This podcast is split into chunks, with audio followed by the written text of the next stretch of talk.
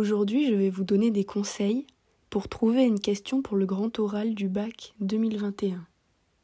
Je vous conseille de prendre une feuille, un stylo et de vous asseoir dans un endroit calme.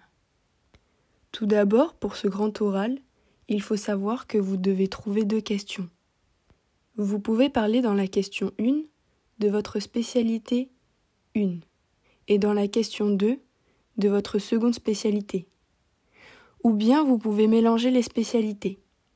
C'est-à-dire, dans la question 1, associer vos deux spécialités et dans la seconde, ne parler que d'une spécialité. Ou bien, dans les deux questions, associer les deux spécialités. Il est plus intéressant de mélanger les deux spécialités dans une question, mais cela n'est pas obligatoire. Il est important de choisir une question qui vous intéresse. Le but est aussi de personnaliser sa question parce que vous devez donner un rapport avec votre projet d'orientation. Aujourd'hui, je vais prendre comme exemple l'HGGSP et la SES.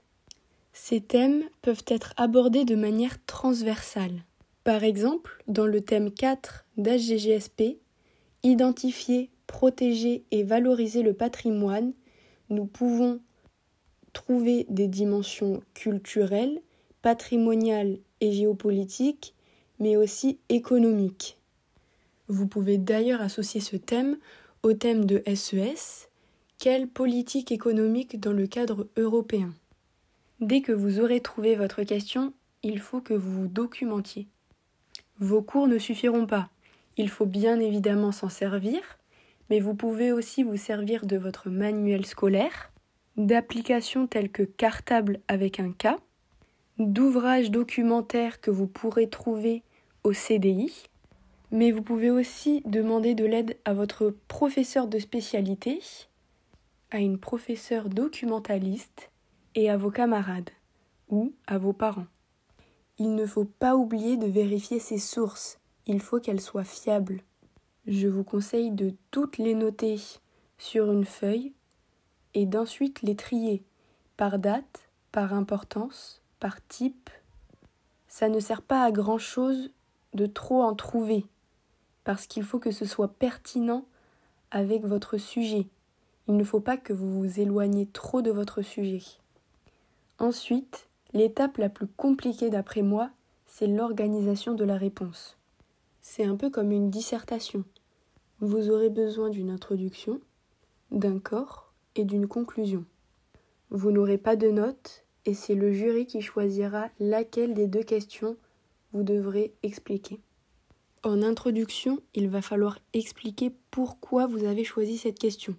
Il ne faut pas trop s'étaler parce qu'il ne faut pas oublier que cet oral, dure seulement 5 minutes. Ensuite, il va falloir dégager deux ou trois idées principales de votre question. Et il va falloir faire le même plan qu'en dissertation, un argument est suivi d'un exemple. En conclusion, il faut faire le lien avec votre orientation, avec l'actualité, mais il ne faut pas oublier que le jury va vous poser des questions. Il faut donc que vous pensiez aux questions que le jury pourrait vous poser. Ensuite, le jury va vous interroger sur votre prestation, mais il peut aussi vous interroger sur le programme de vos enseignements de spécialité, de terminale, mais aussi de première. Cet échange va durer environ 10 minutes et il sera suivi d'un échange sur votre orientation qui durera 3 minutes et vous devrez expliquer le rapport entre votre question et votre projet d'orientation. J'espère que j'ai éclairci certaines de vos questions sur le grand oral du bec de terminal. Entraînez-vous à parler fort et à soigner votre vocabulaire. La gestuelle compte énormément. Pensez à rester ancré dans le sol et à parler aussi avec les mains, avec les gestes.